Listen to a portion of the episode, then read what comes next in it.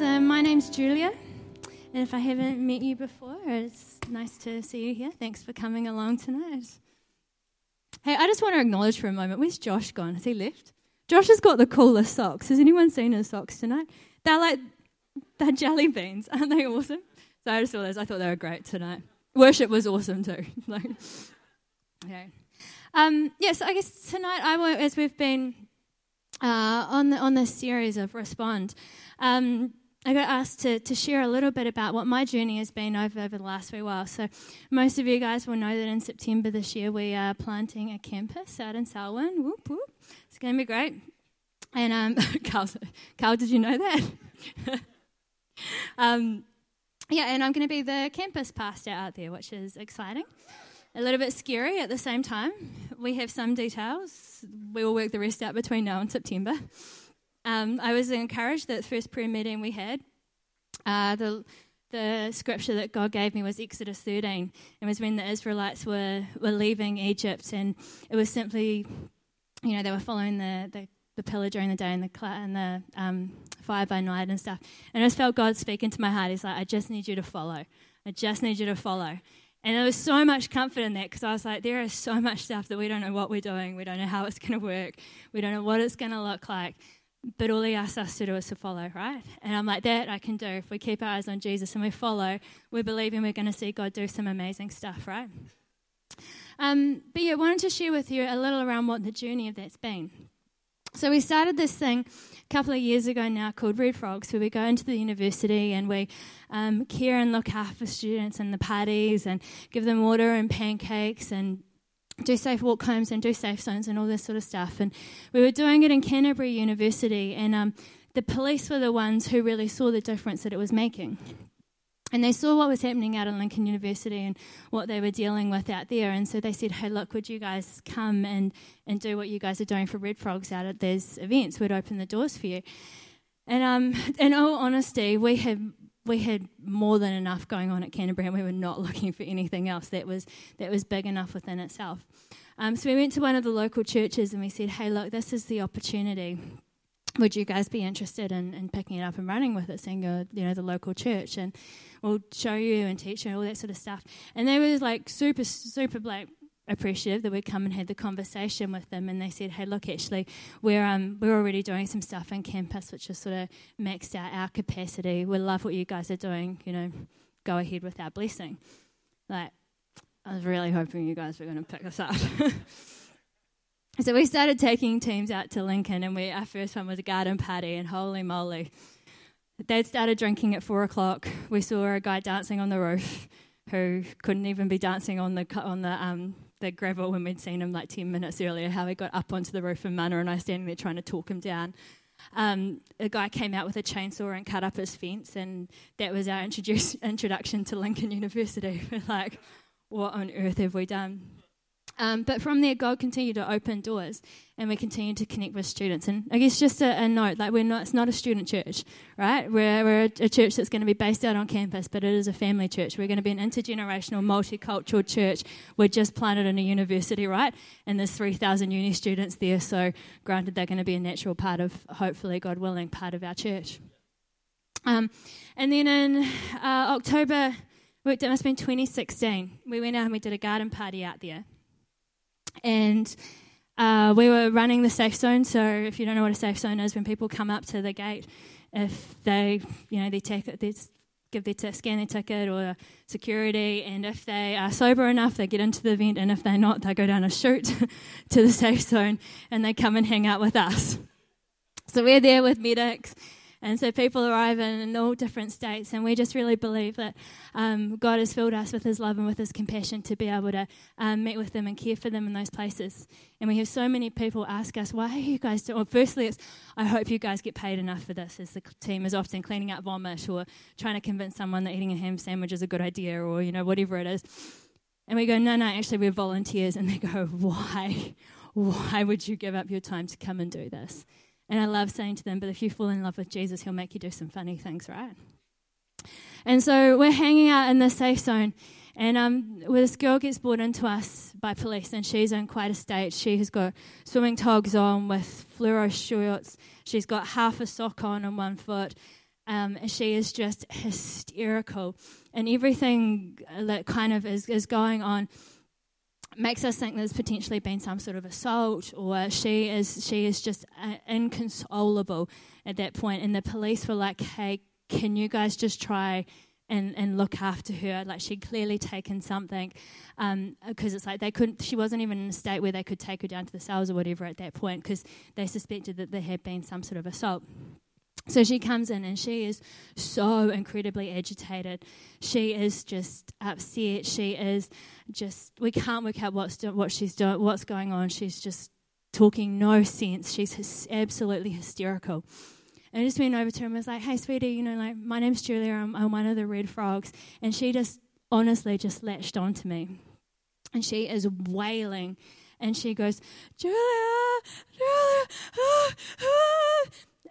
And that was it. And we sat, I sat down on a chair and I had this girl, oh, no, like, no joke, wrapped around my waist, and I'm holding her. And the police go, "Cool, you got this for a bit." like, I guess so. Like I meant to be running a safe zone at that point. I looked to the team and I'm like, "Oh, you guys have got this." Like because I, I was not going anywhere at that point. And anytime anyone tried to come near us, she just she screamed and she wailed and she was hysterical. And we, we, the medics were trying to check her out, but even then, no one could even get close to her. And so we just kind of had to wait it out.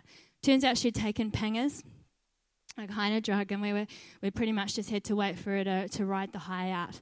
But that was me for the next hour and a half, sitting with this girl in my lap. We eventually managed to move her to like a slightly more private tent. But every time I tried to leave her, no joke, her would she would scream, absolutely scream through the safe zone, Julia, Julia, Julia. And so I went back. Because for everyone's sake, it was like, cool, this is where we are. We were working with a paramedic, and by the end of it, he goes, Well, I'm not going to forget your name, am I? but by the time we finally got hold of these girls, this girl's friends, and came and cared for her, and she was monitored by the medical teams and all that, we just she just had to ride the high out. Um, her friends came. She said, "Man, she is so anti-drugs. She she doesn't do them." And I've never seen a person more broken. We've had people in safe zones. I've seen people high on pingers on, on whatever you want. Like pretty much they've come through. But she honestly, was like she'd lost her mind and she just, something within her was so broken. And as I sat there, and there were all these medical services, and all I could do was pray for her. And I wholeheartedly believe that the reason that she felt so comfortable was that there was something of the Holy Spirit that was able to bring comfort to her in that place at that time. See, so many people look at what we're doing with frogs and go, oh man, they've done it to themselves, or, you know, they deserve this. But I know that our team wholeheartedly believes that I am that we are so thankful that God didn't give up on us every time we made a stupid decision, that He didn't leave us to our own consequences to write it out, but instead He showed extravagant love and compassion and kindness to it. Hang on, give me a minute. Talk amongst yourselves.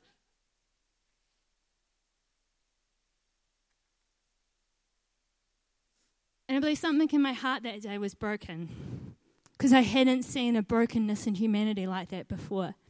And um, thankfully, a couple of hours later, we were able to see this girl, and she came back, and we kept like checking up on her because it was a stupidly cold day, and so we couldn't even keep her warm in the area. And she was a totally, totally different per- person.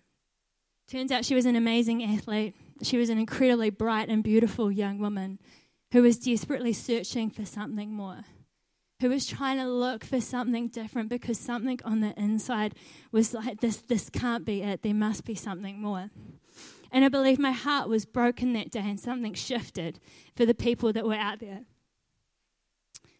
See, as I was reflecting on this, I thought of the story in Mark chapter 5. And we're going to read it of when Jesus raises a little girl from the dead. While Jesus was still speaking, some people came from the house of Jairus, the synagogue leader. Your daughter is dead, they said. Why bother the teacher? Why bother the teacher anymore? Overhearing what they said, Jesus told him, Don't be afraid, just believe. He did not let anyone follow him except Peter, James, and John, the brother of James. When they came to the home of the synagogue leader, Jesus saw the commotion. While with people crying, crying and wailing loudly, he went in and said to them, Why all this commotion and wailing? The child is not dead, but asleep. But they laughed at him. After he put them all out, he took the child's father and mother and the disciples who were with him and went in there where the child was. He took her by the hand and said to her, Talitha Koum, which means, Little girl, I say to you, get up. Immediately the girl stood up and began to walk around. She was 12 years old. At this, um, they were completely astonished. He gave strict, strict orders not to let anyone know about this and told them to give her something to eat. See, everybody looked and saw something that was dead, something that was hopeless. But God simply saw something that was dormant that needed to be called and awoken. See, isn't that the kind of God that we serve? We look at situations that are so hopeless and broken, but God looks and He sees something dormant that He wants to call forth and give life to. See, isn't that an amazing story? And isn't that a reason why we as a church should live on mission to a world where there are people that are lost and hurt and broken? because this is the kind of God that we serve. This is the kind of compassion that Jesus extends, that we can walk into any kind of hopeless situation and we can see, see God put his hand on it and see things come to life and call things forth that are not possible in the natural. See, Jesus went himself to this house it wasn't where he was going. He turned off his course to go to someone because he knew that she couldn't come to him. See, I think there's a picture of how God wants us to live. There are people that can't come to us. So God calls us to go. And it is the overwhelming compassion of God that calls us to go to these places, to calls us to go to the lost, the hurt, and the broken.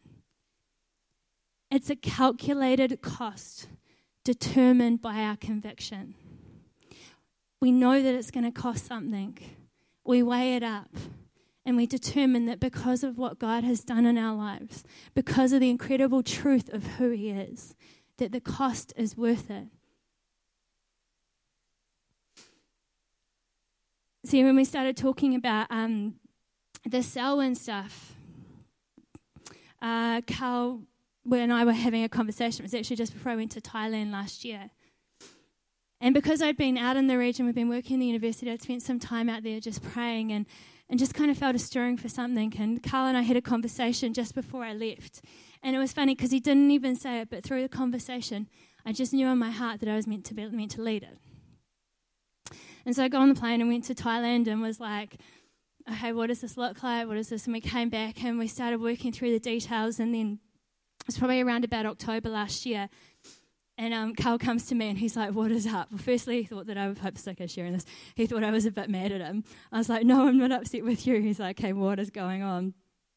And I just like lost it, like bawled my eyes out because I realized that there were dr- other dreams that were going to have to be laid aside in order to say yes to this. I, I got saved in this church when I was 14. I came on staff when I was 18.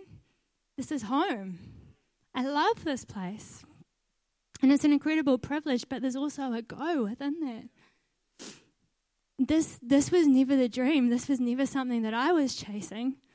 There were other things that I was super happy and super excited and super pumped to be doing. There's also other things around my life and going, man, actually, am I going to be able to do that stuff if I'm leading this? And um, I was I was away when we originally uh, for the morning service when we did those those yes cards, and um, I came back for the evening service, and everyone else had kind of done them, and I mean.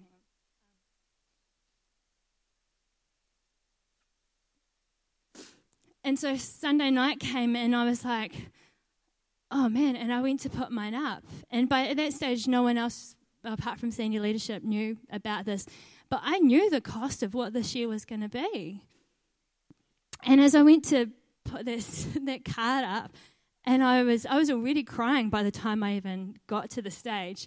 And I put it up and I tried to make it back to my seat and I think I even made like halfway and I was physically shaking because I was so scared and so fearful and so aware of my own failings, of my own insecurities, of my own shortcomings, so aware of what the potential cost of this is, that I was like, I know that this yes is going to hurt. And I was shaking, and I remember Ange came up and she said, I don't even know if you want prayer or not. She's like, but I just got a picture. She said, You're standing in your armor. And she said, The enemy is just swirling around you with fear and doubt, looking for a chink in your armor. And that had been what, what that last couple of weeks had been like for me. Every fear and every doubt had been swirling in my head around what this thing looks like. And I want to tell you that my yes was a continuous and very raw decision to choose to trust God and trust His goodness. God is not my magical genie. If there is a cost that comes with this, He doesn't owe me anything because He has already given me everything. See, He is not at my beck and call. But if He calls me, then I owe Him my obedience. And so that decision is made out of obedience.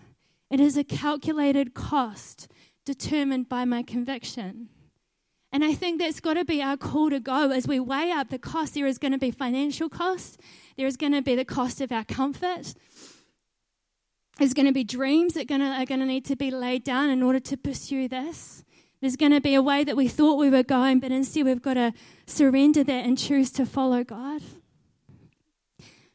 There's things that we've got to weigh up and not just in our heart decide, but in our mind as well, that this is what we're going after. See, when I was away at Nations last year, I also heard some stories that have, have really sat with me and challenged me. There was a, some, a movement that happened many years ago,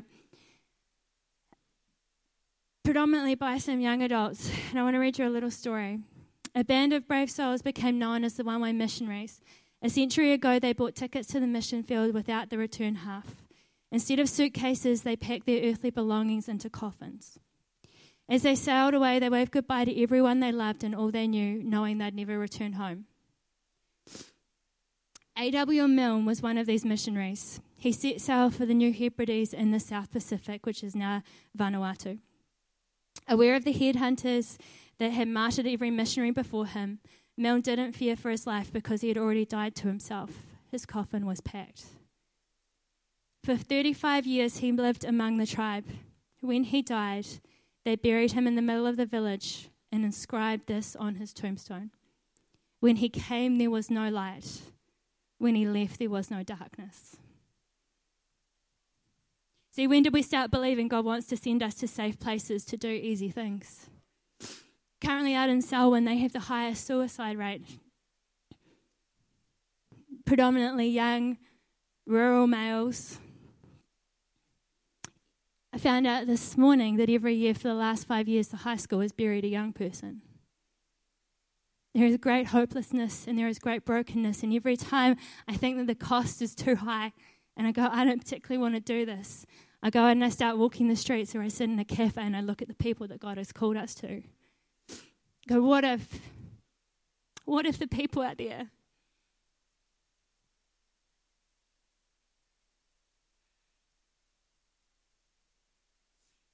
could say that.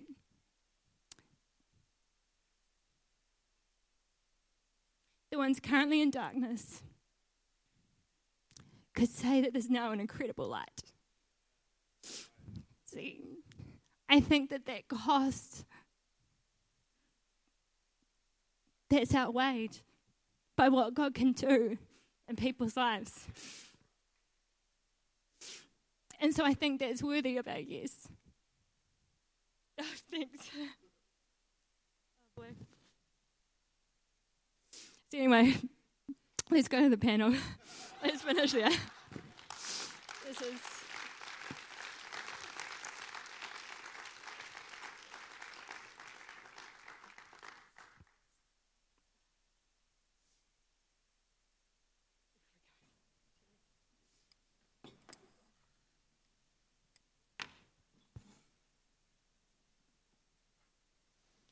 Wow. We'll give Julia a minute to um, piece herself together. Um, this is the part of our night where we call our Life Talk panel. And it's really uh, designed to be a chance where we can unpack sort of what was shared, and it's also a chance for you to send in some questions. So on the screen, we've got the number which will come through to this phone. So if there was things in the message that spoke to you, maybe things you want to um, you want us to unpack in this discussion, that's your chance. So feel free to get out your phone and send some things through. But Julia, I, I, I love I love what you shared because I think what you shared really shatters the idea that you plant churches just to expand your name. Like, I think what you shared really shows that actually the reason you plant churches, the reason you reach out, is to see hope expand and to see God's kingdom expand into those regions. And I think that's really cool. But I want to pick up on something you mentioned at the start of your message because I actually feel like it's a word for someone. You said, you said that God spoke to you and said, I just want you to follow. Can you unpack that a little bit more for us? Because I think that that's a really powerful statement. I think it's going to speak to people, you know, like getting to that place going, I just want you to follow. Yeah, totally. So um, we're in the prayer meeting, and I just felt God bring that that story when um, with you know the picture and stuff of when they were following the, the pillar and the, the fire and stuff. And um, so I went and I looked it up and I was reading through it. And um, I was just, as I read through the story, I was like, man, there was stuff in there that I just had never seen before. So as they were, were following, there was a few things that God couldn't take them a certain way because He's like, this, they'll be so fearful, they'll turn around and go back. At the times that God was leading and guiding them, but then also they get down to the side like, to where they need to cross the river, and, and Pharaoh's army is bearing down on them. And it says the angel of, and they had, they had to wait, they weren't quite ready to cross and stuff yet. And then it says, uh, the angel of the Lord moved from the front to behind them and kept them safe in that camp while there's an Egyptian army bearing down on them. Uh, and God just spoke to me and just reminded me, He said, All you need to do is follow. Wow. And the rest is up to Him. Wow. What He chooses. We can't do the supernatural. We can't, we can't move angels. We can't hedge ourselves in, but God can. Yeah, it's great. And so we just have to trust. And I realized that, you know, I was responsible for my attitude and my obedience. Wow. Wow. God wow. was everything wow. else is up to God. Yeah. And so it's like I have to get those things right. I have to deal with the stuff in my heart. I have to get my attitude right, and I have to, you know, place myself in a position and be obedient to that, and trust that God's going to do whatever God wants to do with wow. it. Wow. So can I ask, how did you get to that point of? You made the comment that for you, this is a your yes is a daily decision that you have to make. You know, it's not just something you go, sweet, I, I put the yes card down the front, now I can walk away, I'm good, but it's something you have to just make every day. How did you how do you get to that point of really being able to trust God in that, going, Lord, I'm I'm trusting you to come through? Like, I suppose what are some of the things that you have to outwork to, to get yourself to a place where you really have your trust in God that way? Uh, I think firstly, like I'm not there every day. Right. right. There's some days when you're like, yeah, God's got this, and other days you're like, I don't know. but I think, you know, I, the people that within this faith community, there's incredible stories of people that have planted churches and seen God come through. You know, mm. there's people that mentor and they talk through. You know, there's people with amazing, amazing faith stories. And so, positioning myself around that, being at prayer meetings where I can learn how to pray and learn how to surrender this stuff, and mm.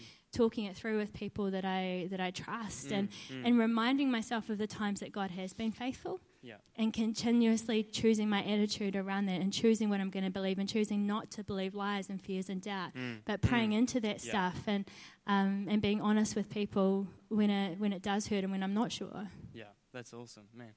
Cool. So over on this end, we have Tim Bennett, and you may or may not know, but Tim has come on um, not as a pastor in our church, but you've come on in a role to oversee a lot of our systems and people management and that side of things. But you've also had to say yes to God. And actually, this process for you has really been a, a, a, a series of responding to God. Could you share with us just a little bit around that journey for you? Sure, yeah. I've briefly mentioned it in, in previous weeks as well. Um, I've never wanted to work in a church. Um, do actually, we give off that bad of a vibe? like, no, well, I was thinking about this as, as preparing for tonight, actually, and probably part of the story that I haven't shared yet is I it's been, like you said, it's been a series of decisions, and it always is a series of yeses. Um, so I worked at Middleton Grange for seven years. Two years ago, um, I thought about leaving, um, applied for a job, got offered a really, really good job, actually, um, elsewhere, um, and decided that no, that wasn't the right decision. Um, and that was actually a yes to God as well, which was mm. essentially, and this is what I felt at the time, yes, you are going to leave, but the timing's not right. Right. Um, so it was a yes, stay, keep grinding out what I was doing at the time. Um, and then late last year, uh, got to a situation where I kind of got offered a, a, situation somewhere else that enabled me to resign my position at Middleton Grange. And at that time, I felt totally comfortable and at peace about resigning. So I resigned. What I didn't know was what was going to happen next. of course, I get a phone call from Carl, which some of you heard the story from that. Um, and of course, my initial response is, I'm, I'm not going to work in a church um, because I'm not a pastor, I'm not a musician, I'm not any of those things. Um, and after the conversation, I thought it was going to be an easy no. And when Carl presented it, thought about it, actually, that's not such an easy no anymore. Mm. And one of the things that got over my head, and, I, and I've kind of th- dwelled on that again today, was actually, it was partly my own response in terms of I know the burden that there is on people in ministry because I am a pastor's son mm. um, and I've seen it firsthand. And Julia's talking about some of that burden tonight. And there was a real challenge for me from God to say, is it that you don't want to work in a church or is it that you don't want that burden of ministry? Um, wow. And wow. having conversation about it, actually, um, later on with Carl about what the job entailed, I got a very clear word from God that said, actually, I'm not going to burden you with that ministry, but what I'm going to help you do, uh, what I'm going to, what I'm, you're going to do for me, is help lift that burden of the other staff. Um, wow. And so wow. when I started looking at that, that became okay. Well, now it's not quite an easy no. Mm. Um, I now understand the reason for the position, sure. but I still had doubts about whether it should be me. Right. Because um, I'm the sports guy, right? For 17 years, I worked in basketball and sport. Um, so why why should it be me? Um, and that's when the conversation with Carl happened, and, and, we had a big conversation. I actually asked Carl, Yep, I get it. I get why you want this position. I get the need for this position. Why me? Mm. Um, and we had a really good conversation around, around why me. Mm-hmm. Um, and walking away from that meeting, it became very hard to say no. Mm. Um, mm. But there were still doubts um, and around practical things. My mother, if you didn't know, was actually an accountant by training um, and accounting teacher. So, of course, I'm running the numbers, right? Um, and I'm going, okay, we were already going to try and have one international student next year. If I do this, I'm going to have to have two. Um, so, we did all, ran all the numbers, figured what number we had to get to, decided two international students, six, that'll get us there. Um, that night, me and Terry Lee had a big discussion and said, okay, cool, I think we've decided that the answer is yes, but let's sleep on it. Next morning, um, we're going, yep, okay, let's do this. And I contact Carl and say, yes. And about 30 minutes later, I get a phone call from Lincoln High School saying, oh, you know how we told you you're going to have two international students? You're not. You're going to have one. Um, and then another phone call, I think it was a car, I can't remember if it was car or roof, a huge bill came up for maintenance. And you're going, I've said yes already. And I, and I felt like this was God saying, yeah, you said yes when you knew that financially it was going to work yeah, out. Yeah, right. Now, now how about it? Yeah. Um, wow. And I wow. still had a peace that I'd made great, the right decision. Great. Wow. Later that day, four hours later, oh, you know how we said you didn't have an international student? We've got you another one. Man. But they're ready on Sunday, so they'll be here all for the finish of last, this last year as well. And then you go, oh, right, so that pays off the debt of what we had to come up with as well. So had them for an extra three months compared wow. to what we were going to. So wow. it's a, a, series of yeses. Yeah. And yeah. Um, it was really interesting you saying, you know, sometimes what you have to do is just follow. Yeah. Um, and, you know, I had all my human doubts and all my thoughts about how it could work and couldn't work, and also the why me, why not me. Um, but ultimately, once I'd said yes, because I, yep, this is the right thing to do, we sorted out. And it's a daily yes, I'll follow at the moment as well as we figure out exactly how it's all, yeah, you know, yeah. how the job rolls. Yeah. Um, I think we're finding a good space wow. at the moment. So yeah, wow. that's kind of my brilliant. Story. That's really cool. I love. Uh, yeah, it's it's totally that. Um, and if you were here this morning, Carl shared around the idea of, of giving, but one of the principles he mentioned was, you know, seek first the kingdom of heaven and all of these things will be added unto you. And I love that story. That's so cool. God just sort of testing you, going, Are you really saying yes? But and uh, you, you sort of mentioned it because a couple of questions have come through around how do you how do you overcome the doubts? And I suppose some of it is you still have part of it. You know, there's there's still that sense of I don't know, and that's where the sort of faith comes in. But we're we're quickly running out of time. But I want to I want to follow up on a question. Um, that came through last week, but it's also come through a few times already this morning, and that is how, how do you know that God is calling you to something? How do you discern the difference between what is my good ideas and what I feel God is wanting me to do? Because both of you have had that story of I think you know you said you weren't too keen, and you've said it was a oh, clearly it was an easy no. Um, so how did you how did you guys I suppose hear from God, or, or what was that? Um, just to help people sort of understand what that means. Um, I think for me, like I just knew I don't know if that's super helpful, but it was just the sense that it was like I just I just knew, and I knew I was being disobedient if I didn't. Mm. Um, and there was there was still a peace around that decision, but it was just trusting that feeling that it's like I knew even before we had the conversation. Like to be honest, I think looking back at the timeline, it was only just coming onto kind of Carl's radar then, and it was just. I think maybe something that I've I've kind of been learning is um, even as I've been been going out and to Selwyn and stuff and driving around and going, choosing to position myself where I can hear from God. Whether he speaks or not is up to him, but I choose to position myself in a space where I'm willing to listen. Wow. Right. And and just seeing what he does. And, and I think even through this whole journey, learning to actually come back to the secret, that secret place and, and guarding that Mm, and in mm, that place yeah. where going, God, I'm just, I just want to be with you. I just, Yeah. I just want to hear from you. And, Yeah. you know, what he says, I don't know, but, Mm. uh, you know, being very, oh, what's the word? Like, um, uh, like intentional Right. about, about choosing to position, choosing position and choosing to, to try and Mm, hear. mm, awesome. Cool. Yeah, I, th- I think that's uh, different for every person, Mm, actually. mm. Um, uh, our religion's not about a set of rules, and it's about a personal relationship with God. We're all different, therefore, God deals with us all differently Yeah. um, when He's talking to Yeah. us. So for me, it's very much there's two things that when I'm making major life decisions that seem to always come back to making a good decision. hmm One is a sense of peace, Right. and one is a sense of timing. And, and you mentioned Right, that as well. right. Um, so many times when I look back at major different things in my life that have happened, um, you go, well, actually, the timing of this is so uncanny that it can't be anything but God's plan. Right. right. Um, and then I think you always test major decisions, Yeah. talk about it, pray Yeah. about it, Yeah. um, Yeah. communicate with people that you trust about the, Yeah, about these things. Yeah. But for me, it always comes down to a sense of peace. Once you've actually got to the point where you go, "Yep, I think this is the way I want to go." Mm.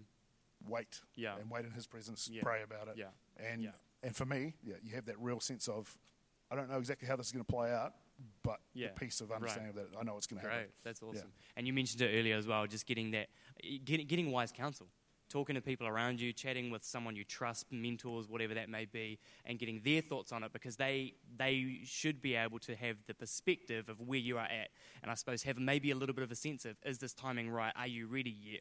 But yeah, like you said, God speaks us all differently. But can we give these guys a hand? Thank you guys so much for everything, and Julie, I'm going to hand it back to you to finish this off.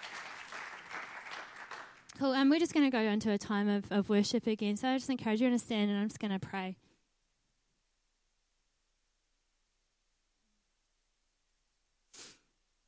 Father God, we just thank you for your incredible goodness.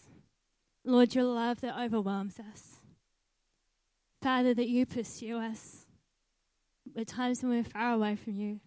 Lord, that you never stop loving about loving us. You never stop caring for us. And Father, that compassion, Father, extends to every single person who's ever walked this earth. Father, you desire us to live on mission, Father, because your heart is so deeply broken for the lost, the hurt, and the broken. And Father, that you so want to bring peace and love and comfort into their lives. So, Father, we pray tonight, Lord, that we just surrender ourselves afresh to you. Maybe you're here in this place and you don't even, you don't, you're not in a good space with Jesus. You don't have that relationship with Him. I'd encourage you, even just as we sing this song, just surrender yourself to Him. It's not about a fancy prayer, but it's just asking Him, go, Jesus, Jesus, I want to know more about you. Jesus, I want to have a relationship with you. And for those of us that do know Him, maybe we can surrender ourselves afresh again tonight and say, God, what do you want me to do? Holy Spirit, we pray that you will speak tonight. Lord, call us. Father, set us apart. Father, ruin us for anything other than your kingdom purposes. Lord, I pray that fear and that doubt will go in the name of Jesus in this place tonight. And Father, that dreams will be birthed in hearts. Father, that a fire will burn within us. Lord, for the people in our worlds, that they might be able to say, when they came, there was no light. And when they left, there was no darkness. Because, God, we believe you are that powerful. We believe that is your heart and your will. We ask that you reveal it to us afresh again in the name of Jesus.